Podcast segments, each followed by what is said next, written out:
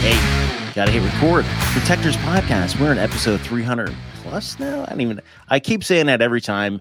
When I hit 400, I'll say 400. But today I have an excellent guest, former Central Intelligence Agency. I'm gonna go, Marc. What's going on, Marc? How you doing? I'm doing great. You didn't try to pronounce my last name though, so uh, Nah, I wasn't even going anywhere there. Nowhere near your last. How do you pronounce your last name? it's Polymeropoulos, and uh, I, I always tell the same dumb story, but it's a it's, it's uh, I still enjoy it. I was I was in the Middle East in a CIA station back in 2006, and the President's Daily Briefers called me up and asked me um, a question on this, you know, one of these breaking crises. Uh, I was the deputy station chief, and they were going down to see George W. Bush W. And uh, and so I gave him my two cents. I was pretty pumped. You know, it's not it's a it's a pretty big deal. President's going to hear what I have to say, and and I waited by the secure phone. A couple hours later, and they called me, and I said, "Hey, how you know how'd the session go?" They're like, "It was awesome in the Oval." And I said, "Well, you know, what did what did the president think about what I had to say?" And they said, "Well, actually, we just spent the whole time trying to pronounce your last name." So uh, that's my claim to fame. And uh, no, but it's a it, it, it's a it's a name where my kids say this too. No one ever forgets you. So I think in the uh, you know it's a there's a, there's a good part of it. No, there's the, there's no way. But when you do go to the bookstore or Amazon or anything, look for Marc Polymeropoulos. There you go. With clarity and crisis leadership lessons from the CIA. Now it's um it's really cool, and I think now like the, with all these different lexicons and stuff, like when you do these briefings, they're actually asking you for the phonetic spelling of it. It's like it's funny. It's like Yep. how do you like because my last is Piccolo, and it's always like Piccolo, Piccolo. Right, yeah. It- It's like come on, it's not even that hard. It's an instrument. Or if you go even way back, it's Brian Piccolo from the Bears. So it's I was just know. to say that. That's right. And funny story because you just came out of Philly. So my wife goes to Philly with the FBI, and she's so used to having the last name Piccolo now. So everybody's usually, "Are you related to Brian Piccolo?" She goes to Philly, and they're like, "Hey, uh, Piccolo, last name? Are you related to Tony the Buck Piccolo, who ran like the Philly mob back in the day?" Yes, And it. it's like, yeah, Tony Piccolo. I'm like, I have an uncle, but it's different, man. But you know, you're doing a lot of stuff when it comes to you know working with police departments, working with sports teams.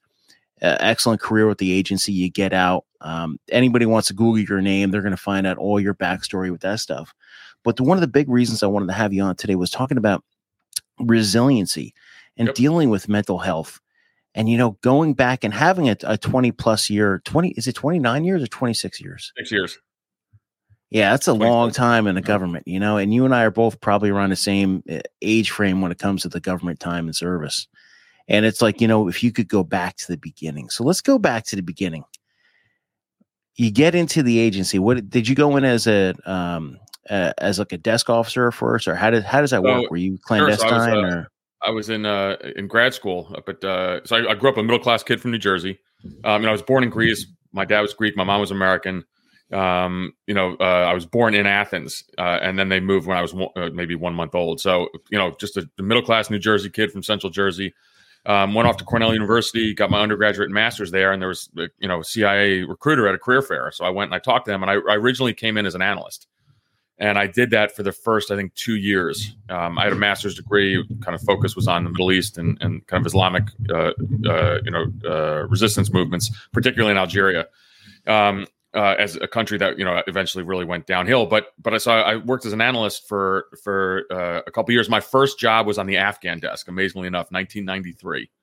Um, so it, it, just as as an aside, all the Taliban leadership who is now in power were were you know were certainly kind of rising up back then. So I knew all them, and I ended up spending a lot of time in Afghanistan over the years. Uh, but but after a couple years, I wanted to you know I, I'd done some you know what we call temporary duty assignments TDYs in the Middle East, and I knew I wanted to become a case officer. So it's not a terribly difficult process of switching internally. So you know eventually I went down the farm to our you know our our not so secret training school, um, and uh, you know, for, for about a year and, and, I became a case officer. And that was really the, the rest of my, you know, 22, 23 years of the career, 23 years of my career was spent mostly in the Middle East, about three years in Iraq, Afghanistan, kind of crappy places, but great places, which I, I love the service. Um, and then I, when I, re- uh, I retired the last two years, I was the deputy and then the chief uh, uh, of operations over Europe and Eurasia. So I thought I was going to get a break and then, you know, overseeing like Russia, Ukraine, Turkey, and that, that didn't work. no, not so much. You know, talk about a hotbed. And you know, being like the Cold War era, like the '90s, it was like, oh wow, you know, it's such a, a different time frame post 9/11. And you know, because when I started the, my career, it was like 2000 with the right. with the yep. government. Before that was the military. So this was like pre 9/11, and then after that, we all know how the world changed. It did. You know, I mean, 9 11 changed everything. You're right. I mean, I, I was actually in, in, New York then, um, and I was assigned to the Joint, uh, Joint Terrorism Task Force, which, you know, you know well. The oh, no way. I didn't know that. Yep. And uh, and I remember about a week after 9 11 walking through, you know, the rubble of the World Trade Center. Um, and, and of course, everyone realized, you know, our whole lives had changed, not only as Americans, but as in, you know, in, in government. Um, and then really, the, you know, the majority of the rest of my time, even though I was posted overseas at different, you know, at different locations, it was it was counterterrorism, um, which really even in '93. That's one. That's one of the questions I had for you because '93 was like, you know, it was still Cold War, it was still spooky stuff, it was still you know, blah blah spy versus spy. But then you get the the first world first World Trade Center attack. Did you see like when your agency time? Did you see like a big change in, in CT ops? Did they really? Oh, is that right. when JTTFs really started popping up, or was uh, it you know, a little bit, but not, of course, not like 9-11. I mean, you know, there were there were certainly it was the rise of Al Qaeda, of course, uh, you know, and and you know, uh, I, I, remember I, I, I when I say I co-authored, that's a that's a that's a stretch. I probably just had my name on it. I probably wrote three sentences, but I, I technically co-authored a paper in 1993, 94 about um, the rise of the Afghan Arabs and a and a prominent financier named Osama bin Laden. Uh, and so, so you know, we we were tracking this, and then of course things start happening. So, right, the first World Trade Center, then you get to the, you know, the embassy bombings in, in Nairobi and in Dar es Salaam, and so really Al Qaeda becomes this kind of kind of this bigger beast. But again, nothing compared to, um, you know, the time, resources, personnel put in after after 9-11. and really the agency. You know, it's usually you know usually we shift like an aircraft carrier, like we're doing now as we move to kind of hard targets back back to what do you call it, near peer China, Russia but that but after 9-11 it was overnight. I mean you know just stunning amounts of money and resources that were put into ct and and again that's what we did you know for better or worse can, we can have a long discussion on was you know and i'm really proud of what we did over those 20 years. Um, but you can also make the argument you know that that was at the expense of other other kinds of operations like like china russia well um, yeah you know think about it. I mean like because yeah. i read all the books and you you've lived it. I've read the books. And you have like all the like the the talk of like the Alec stations. You have like one desk for UBL and stuff like that. Right. And now we've had 20 years where it's all CT. Not, but it's like real, like bona fide middle ECT.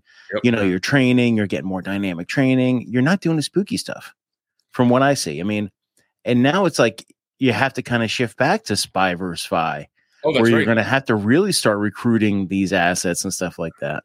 So, uh, man, this, you know, there's so much to talk about here, but you know, so so in in counterterrorism operations, everything is kind of you know more short, or, you know, in the, in the near or, or the short term. So we're still recruiting agents. You know, these are spies, but you know, it, it's in a war zone, a conflict zone, and it's not going to be a long what we call developmental process. You know, it's not you're not kind of wooing a Chinese, uh, you know, uh, MFA officer uh, or an intel officer. You know, uh, you know, the recruitment of mm-hmm. a Chinese government official could take you know months if not years.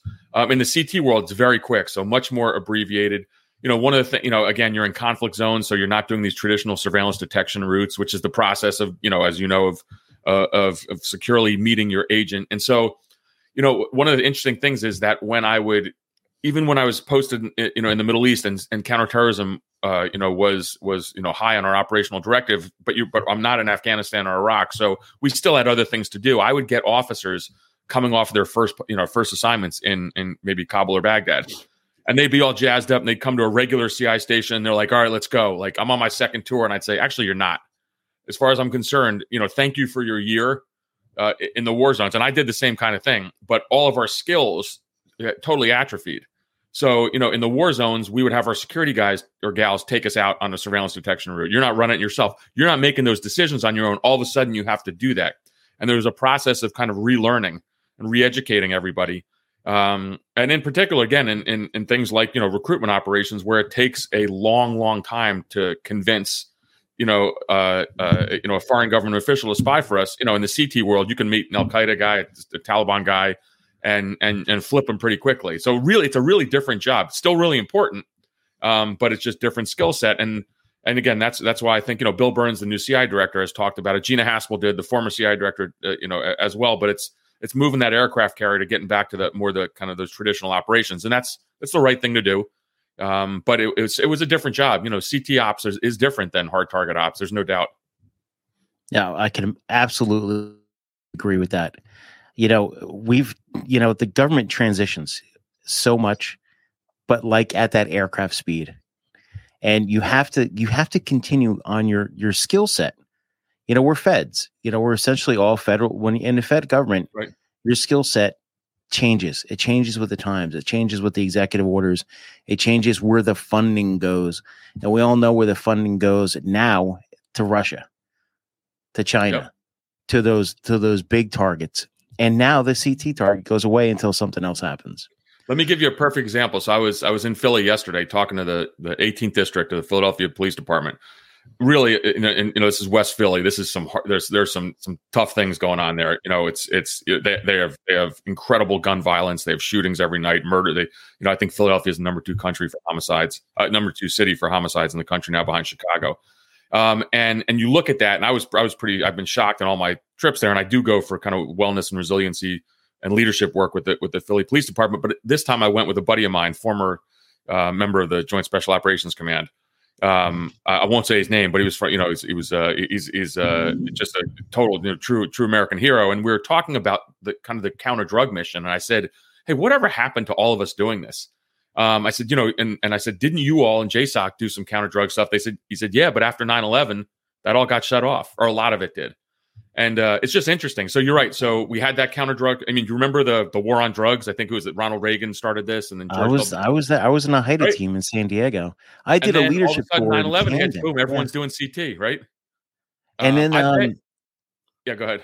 I was going to say I did a HIDTA uh, leadership tour in Camden, right. and you know doing jump outs with those guys in 2011. So I mean, it's like the war on drugs is still underbelly there, but it's not the main mission of everybody anymore. No and and so you do you're, you're 100% right um, uh, that you just you know you kind of you got you have to adapt to what the you know our, our masters want us to go do and uh um, but, but yeah, it is interesting. We're back to bait. You know, we're back to Russia again, and and uh, and you know, there, there's there's certain and certainly China, and, and for good reason.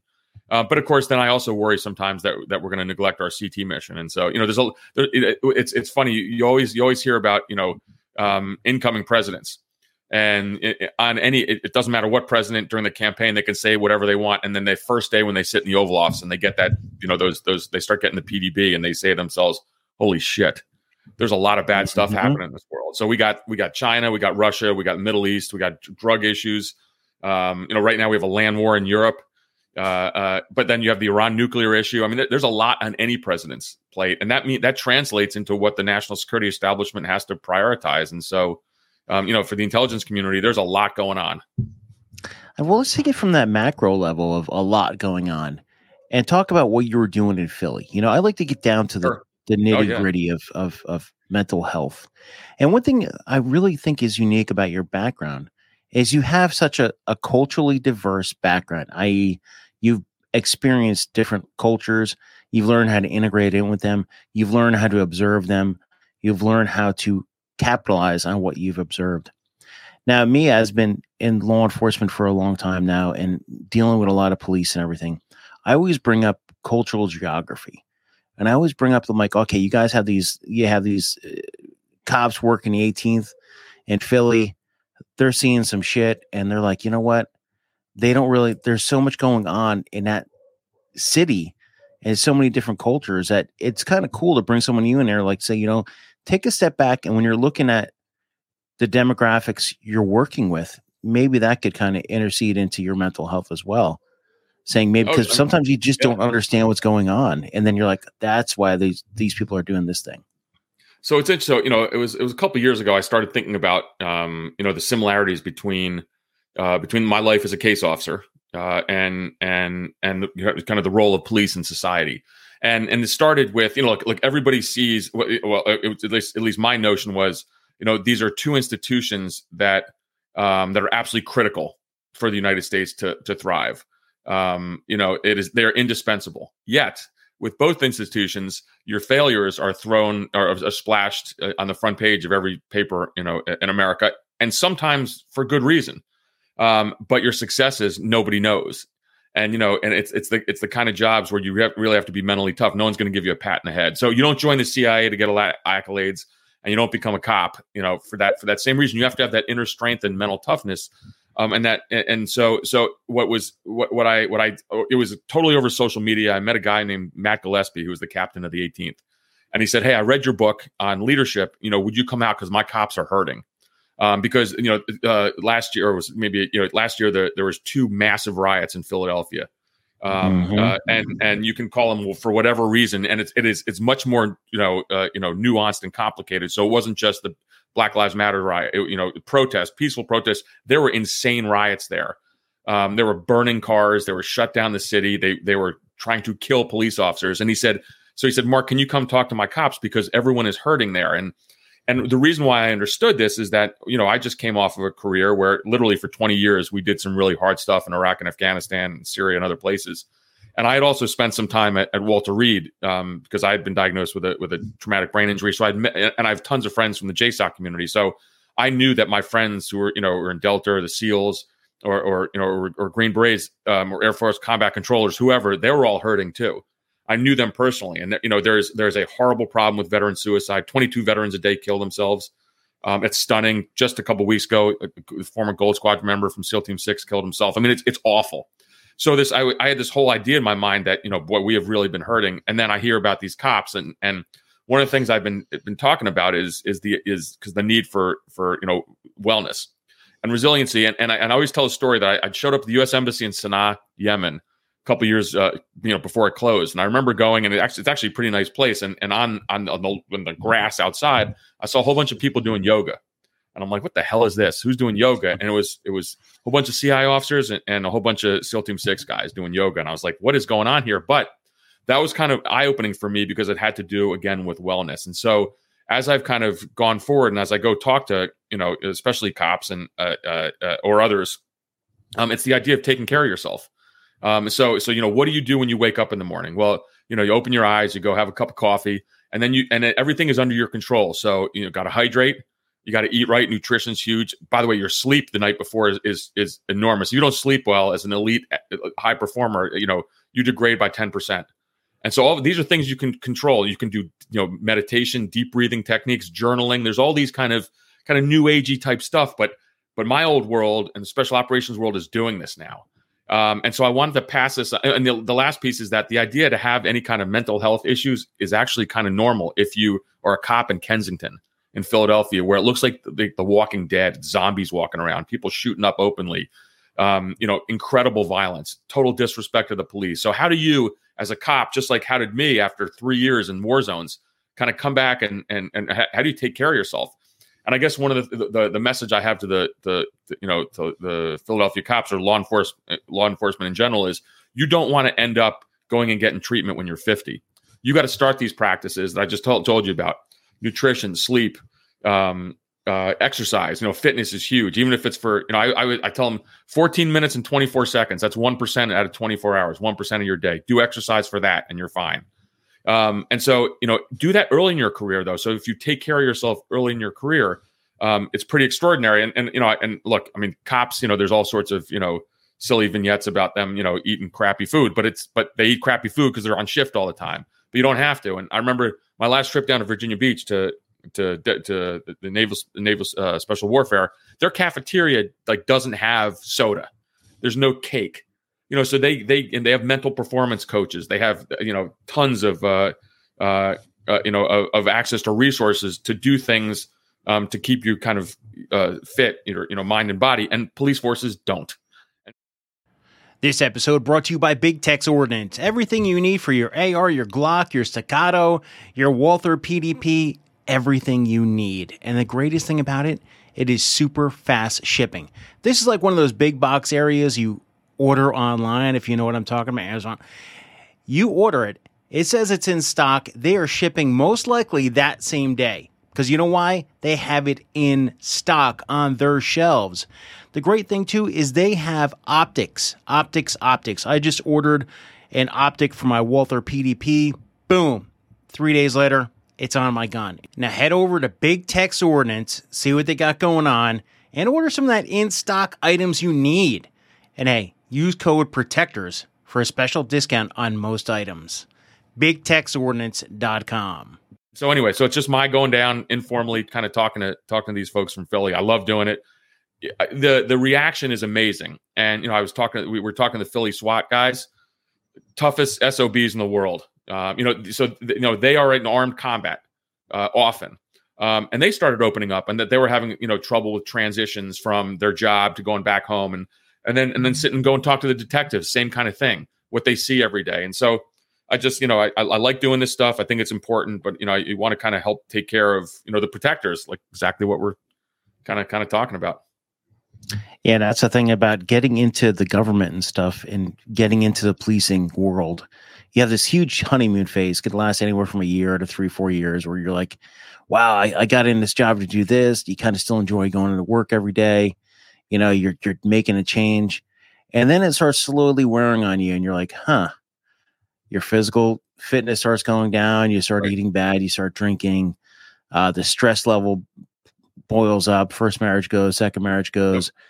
But you have to if you start these techniques in the beginning, and you start treating it like what it is. It's it's a job. It's part of your life, but it's not your hundred percent identity. And the thing is, like right. when you, I guarantee you, when you first went in the agency, and I know because uh, when I first went in in the government and first went in the military, that was my identity Yep. nothing else. I only wanted to hang out with people that did the same type of things I did. Now uh, it, I'm damn near 50 years old and I'm my my sphere has gone out where I hang out with anybody that's, you know, not an asshole. But back then right, yeah. it's it's like back then mm. it's like, you know, you have this honeymoon phase where you're like, hey, you know what? It's it's us versus them. It's me. I'm here to I'm going to save the world. And but you got to remember like there's a lot going on don't try to take you know, this whole world and put it on your right. shoulders. I agree with you so much. It's funny. I mean, you, you, you talked about exactly like one of the cops I talked to yesterday who mm-hmm. said that you know as his you know as he got into maybe his 15th year of his career you know and it was so mm-hmm. easy because he's on shift work you know you're a cop you're on shift work so that means you know so it's not like you come off you, you, you know you don't have your weekends um you know and you're working nights which means you know you're going to hang out with your fellow cops all the time and he said you know, later on in his career, he tried to actually move away from that and stop doing that. Not because he didn't love love the job or love his brothers and sisters in law enforcement. It's it's like this isn't you know he was too caught up in that identity part. Now for me, it's it's it, what a what a great question because um, uh, I know for my mental health how important it is for me to move away from that kind of agency world, and I still have tons of friends there. Um, but I also, you know, one of the things with my with the with the book Clarity in Crisis I do a lot of talks to sports teams, um, particularly baseball teams. I'm a huge baseball fan, so I'll talk to high school and college teams all the time. And that to me is, you know, is is great. Just stepping out of our world that we're talking about now. And so, and it, but it's about leadership in times of crisis. But this is, you know, when you're losing three one in the bottom of the ninth inning. You know, what does that mm-hmm. mean? So it's not it's not war. It's not death. And it's important to to kind of you know translate some of these leadership lessons to kind of you know normal folks. Um, and, and you know, the, there's the old adage: you can't love your job because it it won't love you back. Um, and I did love the job, but but it's also a place. You know, there there's a weird thing about. I don't know if you found this. There's a weird thing about CIA that people leave angry all the time. Um, and it's it's just not it's it's an amazing phenomenon. These are you know these are people who reached the you know senior intelligence service, had incredible careers. You know maybe they didn't get the last job to be the next deputy director of operations, but it's okay because they were a division chief but they leave angry. And you know, and this is it's incredible how this happens.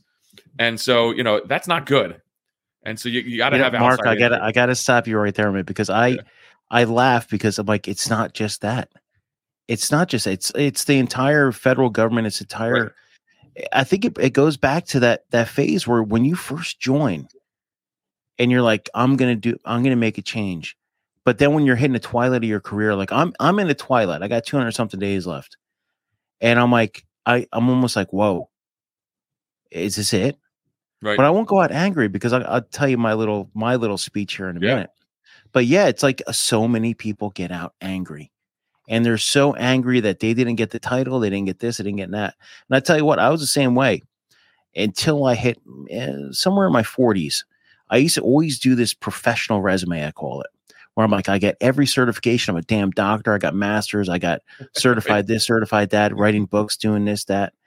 Um, I have like eh, my professional resume is incredible, but it was that. It was for the job. It was right. for a title. It was for this or that. And one day I was like, you know what? I haven't worked on my my personal resume. Uh, my personal that. resume is podcasting. It's enjoyable. Yep. I get to talk to people. I get to just it's like therapy to me. Um, hanging out, ruck marching, biking, doing uh, writing books, helping other people out. That's my that's my personal resume. But I don't need a title for that. And I don't need accolades. I don't need to take a picture and put it on social media saying, look, I gave a blanket to a homeless person. No, I inside know that all that professional resume stuff, nobody gives a shit if you're an SES CIS deputy director of anything until two, three years later when you get out and you're no longer worth it to the corporate sector because you don't have those same connections you did when you're in. Nobody cares unless you work on your personal life. If not, you're going to leave disgruntled and you're going to be burnt out. Uh, That's my uh, speech. Uh, no, one, but I agree totally. The one thing to add to that also has to do with your personal life, and so mm, yeah, it, you know, I, my, my so I have two kids, both in college, you know, uh, and and and I'm still married to the same woman. We're you know we're celebrating our 25th anniversary this year, and that's unusual because a lot of my friends uh, definitely have broken marriages. Their kids don't speak to them. Um, you know, it's again, it is an incredibly stressful job. At, at, as a CI, as a case officer, you work at night. That's it. You know, you know, I would tell I mean, you know, the, the, the idea of work life balance, like we're getting better at that, and all this resiliency stuff, you know, that that I believe and I talk about now is important. But the bottom line is, you work at night, and that's very stressful. Um, you know, uh, you know, in the last twenty years, with all the time uh, in in the conflict zones, you know, you will be gone, you know, you know, for for months, if not years at a time and so that really takes a toll and and so you know the one thing that that i'm proud of is that my, you know my my kind of family situation is you know uh, you know somehow you know probably because my kids and my wife you know uh, rather than me but they you know that that stayed stable um, and that's really important to me because i really do and this just sounds it's just sad but i see a lot of my friends who are super successful but there's a lot of stuff going on um, in their personal lives and because you know at the end of the day like it's not worth it. I don't care what you did for the for the government for the country, but if you're sitting there alone, you know, down in your you know your your sixth bourbon that night, um, and you're in your little apartment somewhere, your kids hate you, and your wife is on you know on, on the next or spouse is on the next uh, marriage. I don't know. I, I kind of question that. So you really you know that's where that's where a lot of the suicide comes in too, especially especially in law enforcement. You're seeing it because you've you've spent years with military and a lot of military brethren that worked alongside you, you notice that there's 22 a day. Yep. But it's not a new phenomena that police have a such a high, high level of suicide. And a lot of that has, does have to do with the stigma. But the other part too is when they get out, whether that's from a medical retirement or whether that's they did their 20, 25 years and they're forced out, they don't have that brotherhood, sisterhood anymore. They right. don't have that that that thin blue line that they've been hanging with for the past 20 something years. And that is where it's imperative that you build these relationships before you pull the plug. And That's if right. you if you get out before and you can't help getting out, start building relationships, start finding another network because it is not us against them. And there is it's still true. I I preach it all the time that stigma we're we're we're getting over the stigma, but it's still out there. Oh, sure. Believe me, I know. Uh, I'll talk in 260 days. I'll talk about my my issues with stigma with my current agency, and right. and reaching out to get help. But it all comes down to the little things you brought up before: leadership, resiliency, and being able to be a leader. I'm glad you're talking to captains. I'm glad you're talking to people in leadership so their people can come forward. And I'm glad that the Philly captain's calling up and having you come talk about it. Because if you and, don't, I tell you what, this yeah. Philly captain is he, his name is Matt Gillespie. He's one hell of a leader, and he's gutsy to do this. And and and I'm sure you know when I when I you know, and this is also the thing. He's not getting permission from police headquarters when we roll in there. He tells them after the fact, and he's like, "Ah, just I'll you know." Uh, but but because because there still is that resistance. Mm-hmm. Um, mm-hmm. And then the other thing is like, what the hell is this? You know, former JSOC dude and this former CIA guy, and that's you know from from yes, what are they doing here? Um, uh, you know, but but ultimately, it's it's the right thing to do. Um, and uh, you know, the, the kind of the stigma of mental health is something that I saw at CIA. Um, certainly, you see it in, in the military. Um, and it's something that that you know I think I got involved with in terms of kind of in the, in the philanthropy. There's a there's a foundation that I um, really support. I'm on the board. It's unpaid, but it's called Sound Off, and it's, it's it, it, essentially is, a, is an app on your phone which allows for anonymous, which is key, anonymous hmm. mental health services. So you know, you know, you don't if you're you know if you're down at in Virginia Beach or if you're down in Fort Bragg, you know, you don't go to your you don't have to go to your you know your leadership. You can do this truly anonymously um, because there are a lot of resources out there uh, if you're willing to go get them. But most people won't because you're going to lose your clearances, lose your TDY status. You know, you're going to be ostracized. You know, especially with you know things like PTS, but really with TBI and, and other mental health issues. This is an invisible wound, so you can't go to your, your you know your brothers and sisters and say I got to take a knee because my head hurts. You know, if you get shot, you can do that. And so, um, uh, but it, it, to me, it's a uh, it's it's just you know it, it's so important to do this. Um, and you know it, it's just it's it's the idea of just helping people. And one of the things you know at the end of my career was interesting. So I have all this you know you you know come on down to Vienna down the street and I, I can have a bourbon in my basement. You'll see all my you know my hero wall, all the medals I have, and all this kind of crap. Um, none of that matters to me anymore because at, at, the end of my career, it was the idea of passing the torch to the next generation. You know, the, that that kind of that mentorship piece is what really kind of got me going. Um, and now it's the idea of just helping people with with wellness and and and you know and resiliency because because I mean you know that it helped me. I, I went through a one month TBI program with Walter Reed um, and taught me these things, and I wish I'd done it earlier in my career. And so the idea of of meditating, I thought, you know, I, I, are you, what are you kidding me? Or deep breathing exercises, except that everybody's doing this now who's who's trying to take care of themselves and if you talk to you know um you know it, you know i think that what what is interesting to me is is it, it resonates in the elite units in the military the intelligence community if you see elite athletes doing this and they're doing it and so uh, because because the the idea is what well you just kind of want to get better or you want to be able to you know extend your career another decade it's not that we're soft it's not that you're you know you, you know you're, you're you want to do yoga put your yoga pants on so I mean, you know, but it, it's the idea of just being healthy and extending your, you know, your kind of viability as an operator. And so um, that's what I love doing, just talking about kind of kind of stuff like that. Because you know, at the end of the day, these are every one of these jobs are public service jobs. I mean, all my friends from college are really rich, and I'm not. so, you know what? It doesn't come down to the money, and that's the thing is you can go and get the corporate gig and this and that and everything. But is that the right mission? Is that going to be a fulfilling mission? Now you're on a mission. Yeah. Right. You know, and, and you, you talk about the sound off, you talk about going and, and speaking to cops and stuff. It's a mission for you. Yep. It's just different agency. Now it's like your own personal agent. You're doing your thing.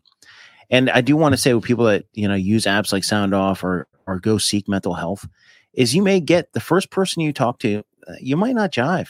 Go to the next one. It took me five people, five right. before I found like the first person that like, and I always tell people, I'm like, you know, anybody who's listened to my podcast heard me tell the story a million times about you know, when I when I finally found a counselor that I could talk to, it was an older lady in her 60s, and we started talking about zombies. There you go. You know, and like, hey, you know what? Uh, if a zombie attack, you've been in law enforcement for a long time. If a zombie, I'm like, okay, let's let's do this. But we melded, and she knew that you couldn't use typical because you know if you've been around interviewing interrogation for a long time, as, as such, people in the agency and and law enforcement have, uh, you can kind of tell when someone's bullshitting you.